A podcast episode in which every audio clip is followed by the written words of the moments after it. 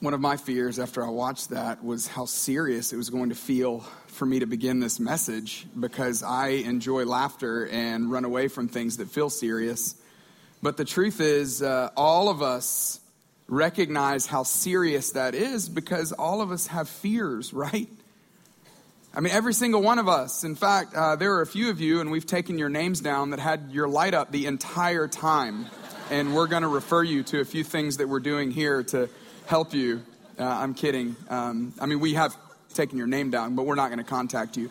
Um, I do want to also say hello to everybody at Buckhead, Decatur, all of our churches, uh, partner churches even, that are watching today. My name's Clay, and I am the campus pastor uh, at North Point, and it's it's coincidental, I would say, in some ways, that I am talking about fear while doing one of the things that, as humans, we hate most, and that is public speaking, right? Because the thought of this being a humiliating moment for me is very scary for you and for me. Uh, all of us, though, whether you had your light up the entire time or whether you never had your light up, we all know what it's like to experience fear, right? That, that's what we're going to be talking about over the next three weeks is this word, fear. And for some of you, the word is real small. Uh, you're the person maybe that Uh, you had no fear on the back of your truck in high school. Anybody go to school with people like that? I, I did, lots of them. Uh, they're typically the people that we are most afraid of, right? Because if you have no fear, we wonder what's what's wrong with you. Honestly, there, there's a medical condition. Uh, the more I researched and, and, and tried to read about this topic, I, I bumped into more and more stories of people who literally have an amygdala in their brain that does not produce the emotion that all of us feel when it comes to fear. And you could just imagine the challenges that that would that, that would cause in life, right? Uh, there's a reason why we have fear. Playing in traffic is a bad idea, and fear has kept us from that.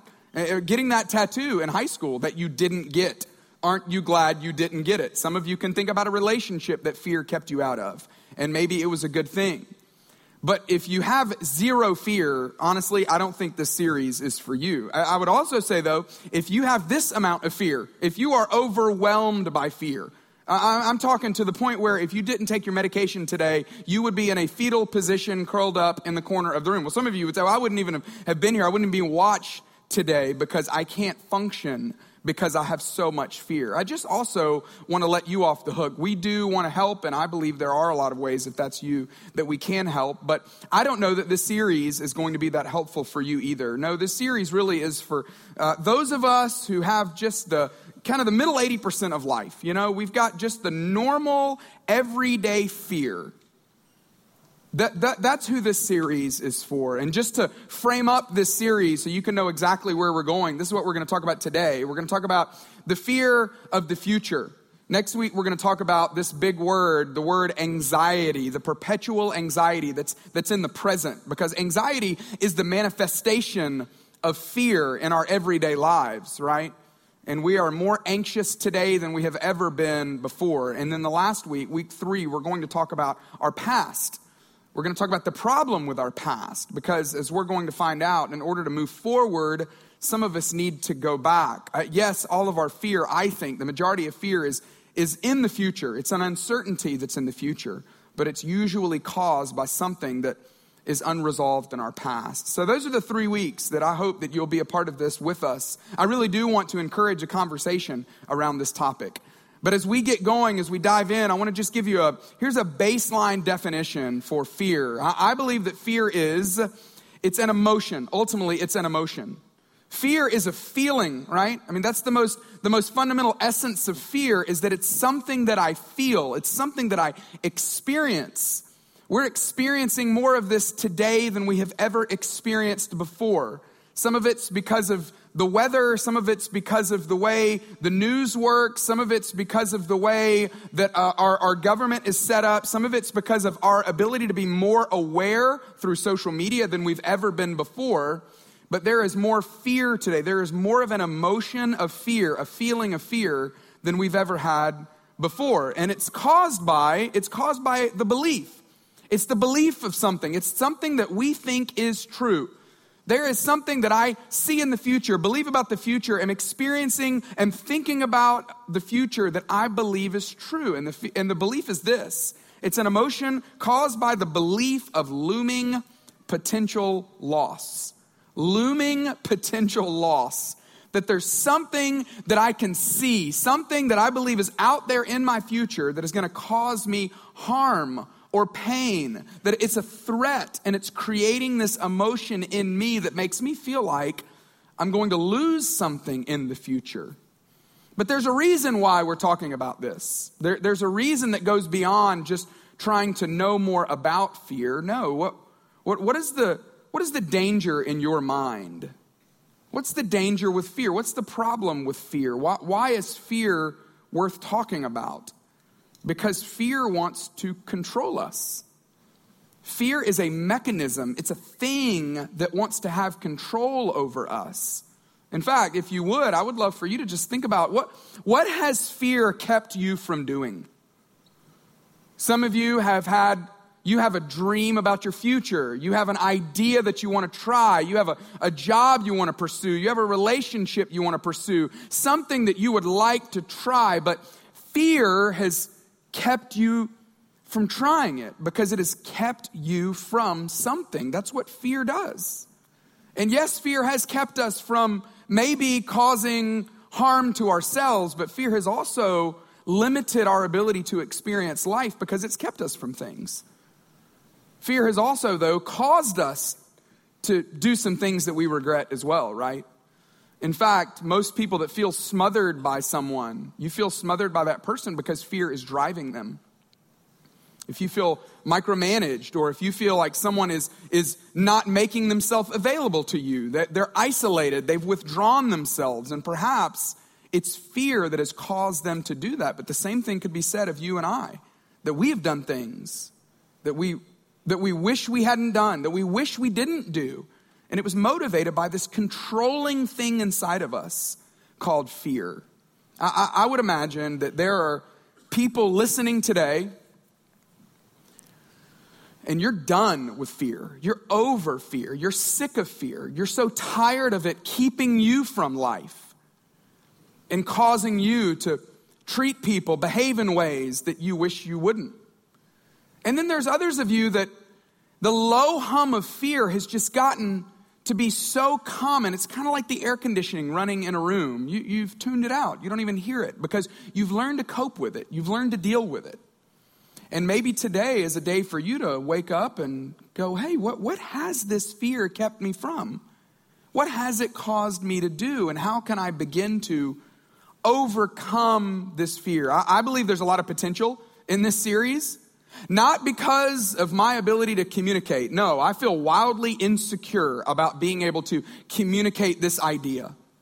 But I believe there's potential in every single seat that we're sitting in. Every single person has the opportunity in front of us to overcome fear in such a way that it's not the thing that controls you. I believe that there is a version of you that is more fearless. And I hope that through the next couple of weeks that we can find that together. Uh, here, here's one of the fundamental things that I hope that we can all agree on is that understanding fear is the first step to overcoming fear. That in order for us to get over fear, we've got to get underneath fear. We have to ask the tough questions of why is this here? Why is this causing me to behave this way? In order for us to get past it, we have to get behind it. In order for us to move past it, we have to understand more about it. So there, there is something about logically understanding it that I think can help us move past it. So what I want to do is I want to I want to just give you just a, a, a little uh, chart that is a, to me, it's a logical way to think through a very emotional issue. And so I hesitated because I thought, you know what? This is too emotional. We could tell story after story that would compel us all, but I believe the best use of our time is to help us understand more about it so that we can begin to overcome it in our own life. I, I, as I was reading, as I was researching, I bumped into a psychologist that had just written a few articles, but in one of the articles that he wrote, his name is Karl Albrecht.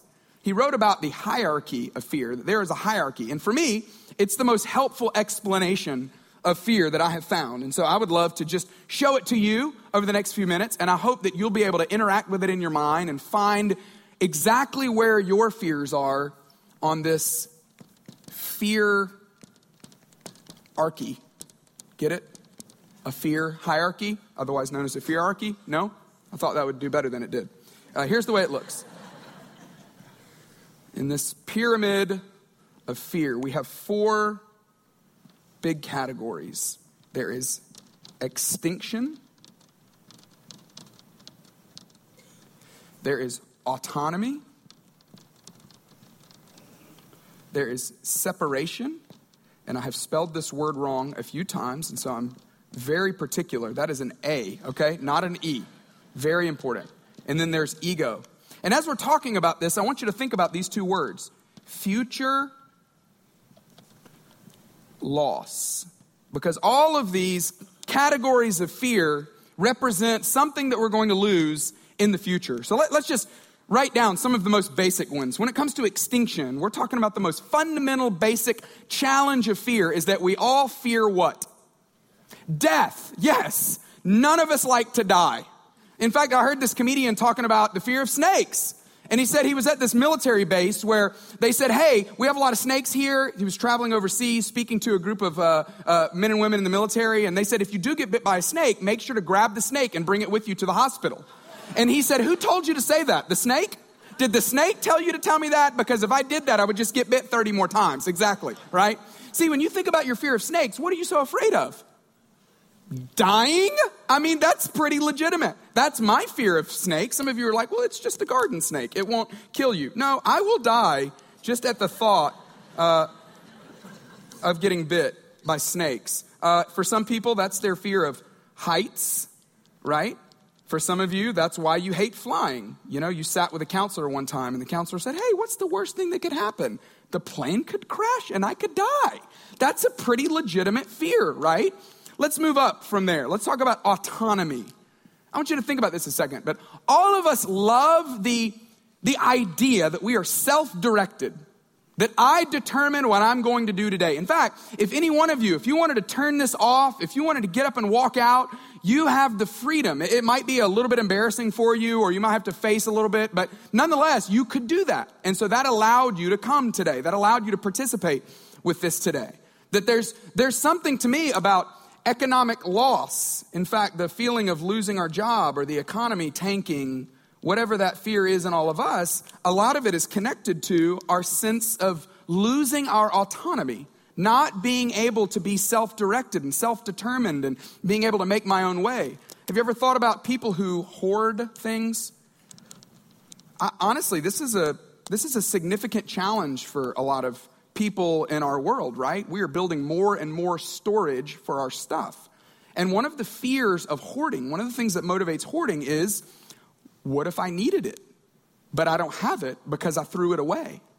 It's honestly, it's a loss of autonomy that I no longer, I'm not as in control as I am. You know, this is interesting to me, but have you ever met anyone who fears not driving?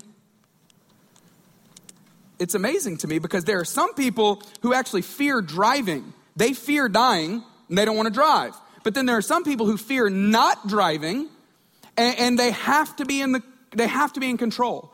You know what? I'll just meet you there is what people often say, because I need to bring my own car in case I were to have to leave.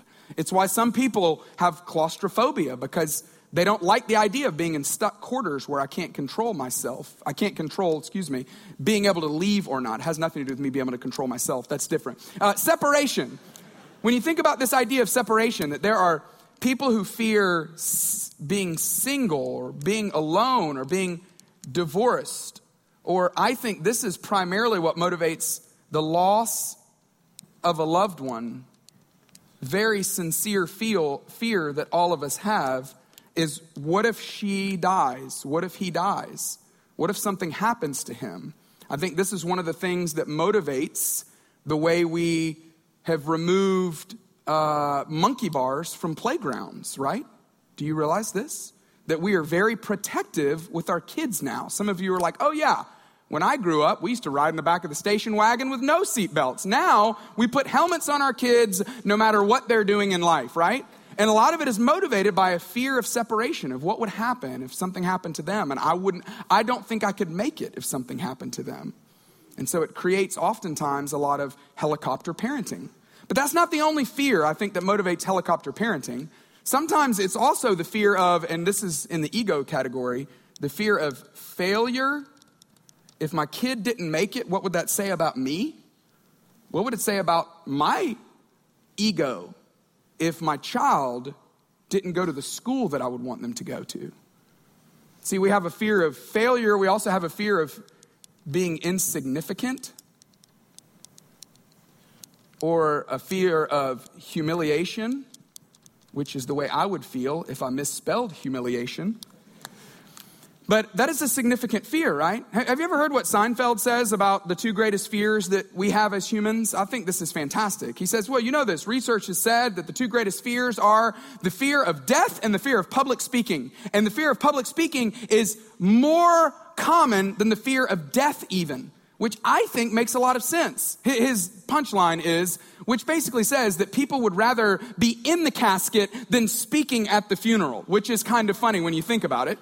But it does fit with this paradigm. It fits with the idea that the fear of death, obviously, is the fear of extinction, that we would lose life somehow. But the fear of public speaking is the fear of humiliation or the fear of failure, that I would stand up in front of people and not be able to do a good job, and it would be embarrassing to me. And it's interesting how, as primal as this is, these are the most complicated fears that we have. The fear of not just losing our life to death, but the fear of not really being able to live. And this is the hierarchy, I think, of fear. So, so why is that important? Why is it important to even logically try to understand fear? Because what it does is, I, I think it helps us see that fear is actually a thing seeking control. And I specifically chose the word thing. That it's this thing that's seeking control. It's this, this thing in us that wants control. And there's something about thinking about fear that way that helps us get past it. When we disassociate from fear, we can begin to see it for what it is and deal with it how we should. Getting outside of it allows us to start seeing fear and all of the companion emotions that we'll talk about in the series as basically information. Then we can start thinking about them objectively, consciously. We can disassociate from them. I genuinely believe that the more clearly, the more calmly we can articulate the origins of our fear, the why behind our fear, the more we can understand it, the less our fears will frighten us, and then therefore, the less they will control us. Now, see, this is what counselors, any counselor, no matter what they believe about God, this is what counselors would try to do with us, is they would try to say, hey, let's get behind your fear. But but I want to do more than that. I want to take it a step further. I, I do think it's very important for us to understand our fear, but I think there's something else we have to do to really overcome our fear. There's a word that over and over again throughout uh, the story of the church, throughout the story uh, of the life of Jesus that people wrote about him, over and over again in the letters people wrote to the early church, there's a word that's associated with fear that is, it's unusual to me. It's strikingly odd to me. See, if these are all fears right here, I want to talk about a word that is associated with fear that is not something you and I naturally think about when it comes to fear. It's the word love. See, when you when you think about what would you tell someone about overcoming their fears? Well, you would try to help them understand it. You try to help them play it out. And then you try to help them find courage or bravery to get over their fear. But see, I, I don't believe that's enough. I believe there's something powerful that can happen when we can understand fear, but also when we can understand this particular kind of love that our Creator has for us. That's what I want to talk about for the remaining moments we have together. There's a, a guy named John who followed very closely after Jesus. He was one of the twelve disciples. He's known as one of the apostles. He wrote an account of Jesus' life that we call John. He called himself the one whom Jesus loved. That's how he referred to himself. In his letter to other Christians, we, we've, we've got a few of them, but in the first one, which we call First John, very dynamic creative meeting that they had to name that book, uh, letter, he wrote this about fear. I find this fascinating, but, but l- l- listen to what he said in First John four, verse eighteen. He said, there is no fear in love. He says, as you're thinking about the love that God has for us, there is no fear in this kind of love. He says, but, I want to take it a step further. Perfect love actually drives out all fear. He says, there's no fear in love, but this perfect kind of, only God kind of love, completely unconditional, not based on our performance, not based on what we've done, but simply and purely based on who we are. This kind of love actually casts out. It expels fear. It drives it out. In a sense, you can think about the fact that it, it takes up so much space that there's no more room for fear. It's not that fear doesn't exist anymore. Of course it exists, but the love expands so greatly that there's no more room for the fear. It's, it's as if John is saying that God's love is fear repellent. God's love is what we use to actually repel fear. That understanding fear is important, but understanding God's love is even more important. And then a man named Paul, a couple of years, couple of dozen years after he made this significant change in his life, he wrote something very illustrative about this love. He said, hey, I want to explain to you this love. And this was not this poetic, artistic guy. This guy was kind of a, a rough guy. He was one of the pioneers of the church, and he had experienced all kinds of challenges. Because of what he believed about Jesus, he had been whipped, beaten, imprisoned.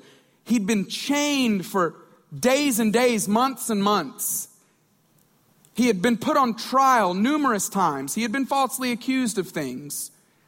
He had been shipwrecked in order for him to try to help explain Jesus' love to more people. And then toward the very end of his life, at the very end of this, of the story of the first church that we find in Acts, there's this scene where the Apostle Paul is setting up a campfire. They had been shipwrecked. They had landed on this island, and they're setting up a campfire. And as he's moving some wood to put it on the fire, you know what happens? A snake jumps up out of the wood and bites him.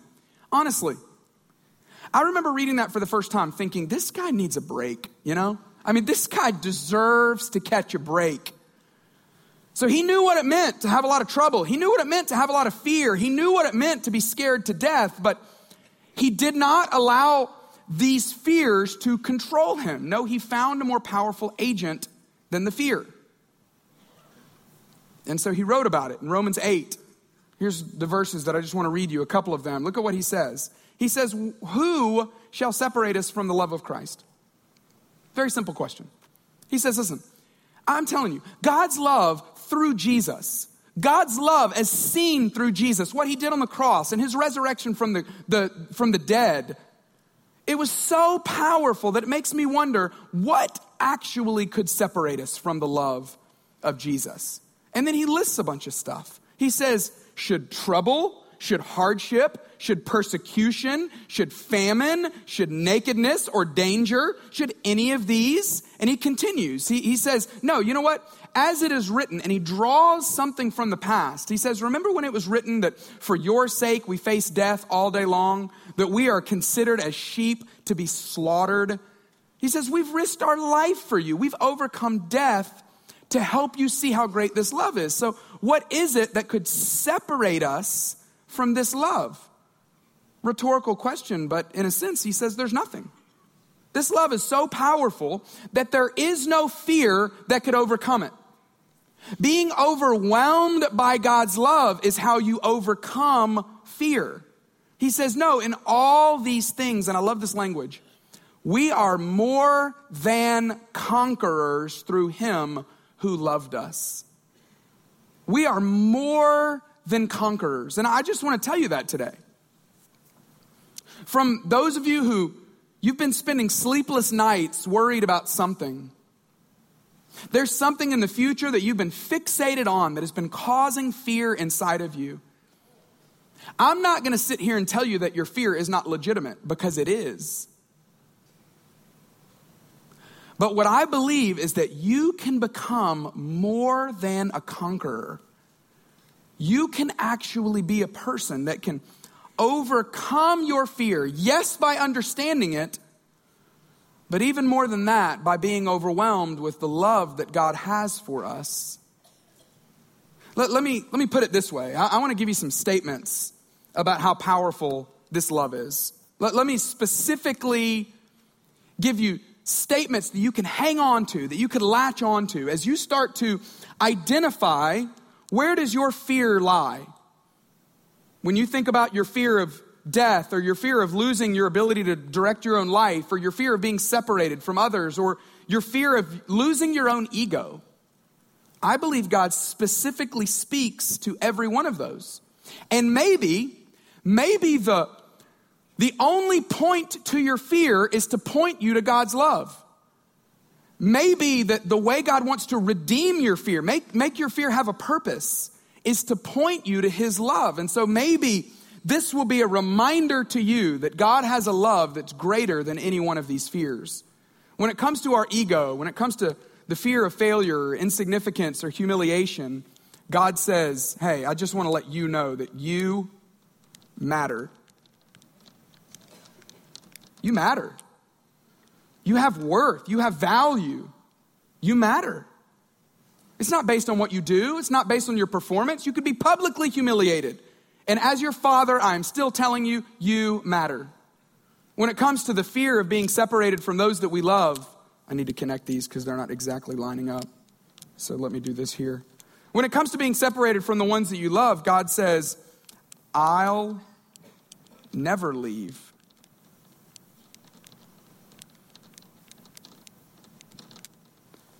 You may have just recently gone through a divorce. God says, I just want to let you know, I'll never file for divorce. I don't care how bad your behavior is. I don't care how crazy your choices are. I will never, ever leave you. If you're single and you're worried about whether or not you have a future just living alone for the rest of your life, God says, you know what? I can't promise you companionship in the future, but I can promise you my companionship. And I'll never leave you. I will never forsake you. I will always be with you. Even if you lost the one you loved, you will never lose the one that loves you most. That's how powerful God's love is. When it comes to our autonomy, this is kind of hilarious. What I wanted to write was, is you're not really in control at all. That's the truth, is that you're not in control, you know? I mean, you have a fear of not driving because you feel like you need to drive so that you can be in control. You might be in control of your vehicle, but we all know this to be true, that you're not in control of the thousands of other loony bins that are operating their mo- motor vehicle, right? I mean, your fear of economic failure is built on this idea that you somehow control your own economic future anyway. What a joke that is, right? None of us control it anyway. The truth is, is we're all recklessly out of control. And some of you are going, hey, bro, this doesn't help. I'm more scared now than I ever was before. But the truth is, is that I think God's love is so powerful that he says to people like you and me that are filled with fear, for things that are very real, fears that are honestly very real, potential looming losses, God says, trust me. He says, you can trust me. I can't promise you nothing bad will ever happen in your life, but I can promise you that you can trust me. Don't make me your co-pilot. Give me the steering wheel. Jesus, take the wheel. Thank you, Carrie. Someone sneezed right when I said that, as if Jesus was sneezing. That was cool. He was perfect. He didn't sneeze. Um, anyway, extinction. He did sneeze, probably. Extinction. When you think about dying, this is the trump card, but Jesus said, I defeated death. The most primal most foundational, most fundamental fear that any one of us could have is that one day we will die, which again, slightly hilarious, right? You've seen the death statistic lately. One out of one, we're all going to die, right? But Jesus says it's better than that, though. I've defeated death. I've already defeated it. Death has no power over you. You can live life not riddled by and controlled by fear, because I am a God who says, I have conquered death once and for all. So Paul, in light of all of this, says, what could separate us from the love of God? Absolutely nothing. And then he says this in Romans eight thirty-one. He says, what then shall we say in response to these things? If God is for us, who can be against us? If God is for me, then what or who could be against me? Fear has no reign as long as God's love is reigning in my life. As long as God's love is what's taking up all the space, fear has no room to occupy. Said another way, if God is for me, there's no fear that can rule me. If God's for me, what fear could rule me? Now, see, God's love, God's love doesn't just defeat fear. I thought about uh, Sylvester Stallone in Over the Top. Can't believe that movie didn't win an Oscar, right? What an unbelievable idea. A movie about arm wrestling. Brilliant. But nonetheless, at the very end of the movie, you know the end. Spoiler alert, in case you're planning on watching it later today. Sylvester Stallone wins, right? But it's a struggle. It's a, it's a struggle, and he barely wins. And some people think that's what God's love does. God's love barely wins against fear. No. No, the Apostle Paul, who had experienced all kinds of pain in life, he goes, God's love doesn't just barely win. God doesn't just defeat fear. God's love obliterates fear. God's love destroys fear. It's so powerful that fear has fear is deemed completely powerless because of how strong and overwhelming God's love is. See, overcoming fear, I, it does begin with understanding God's love, but it's more powerful than that. Overcoming fear begins with understanding fear, with understanding God's love, but it also begins with embracing God's love. Have you done that? Have you gotten to a place where you believe beyond a shadow of a doubt that there's nothing that could happen to you that could separate you from the love of God? I recently saw a biography on a guy named Jimmy Iovine. He's one of the greatest producers of all time. He's produced some of the greatest bands of all time. He was talking about getting his big break the moment he moved from being an intern to being an engineer in the sound studio. His boss called him one day, said, I need you to come in on a Sunday. He said, I can't. I usually go to mass with my family. Grew up in a Catholic Italian family. He said, no, I really, really need you to be here. And so he said, okay. And so he showed up, knew it was going to be a long day. He was rolling his eyes. He was not excited. And he said, hey, I just want to let you, I want, I want to ask you a question. Do you think you can move from being an intern to move into the engineer's seat? And he said, yeah, I can do that. And in walks John Lennon. And John Lennon was there all day recording one of his albums. And as Jimmy was being interviewed, he thought, you know, I don't know why I had the confidence to be able to move from being an intern to being an engineer. I think it was because, and he said this phrase, he said, I think it was because my dad had always told me ever since I was a kid that when I walk in the room, it makes the room better. And I just believed it. And I thought about that story in light of today, and what I don't want you to do is to think about what kind of dad you had, or to think about what you're going to tell your kids, because some of you are going to try that line out on your kids later today, and it's great. I suggest it. Some of you already texted them. Hey, you're better just because you're in the room. The room's better. Wait, I messed it up. No, here's what I do want to say, though, is that you have a Father in heaven who believes that about you. He believes that the room is better because you're in the room. He believes that everywhere you go, it gets better because you're there. And he says, if you could understand that kind of love, what fear would ever get in your way? What wouldn't you try? What wouldn't you move past? What wouldn't you be willing to let go of? What do you think could be taken from you that would put you in a spiral of despair, that would overwhelmed the fact that I love you and I think that every room you walk in is better because you're in the room. You have a father who believes that about you, but you have to believe that that's true. See, overcoming fear begins with embracing God's love. And God's love doesn't just coexist with fear. No, God's love is so powerful that God's love gives fear something to fear. God's love is actually aggressive. It says, hey, darkness, I'm bringing light. Hey, shadow, there's nothing that you could ever deny. Hey, fear, there's a love that's so powerful that you will never, ever win. And you can believe that today. Will your whole life change? I, no, probably not. But you don't have to be overcome by your fear. You don't have to be controlled by your fear.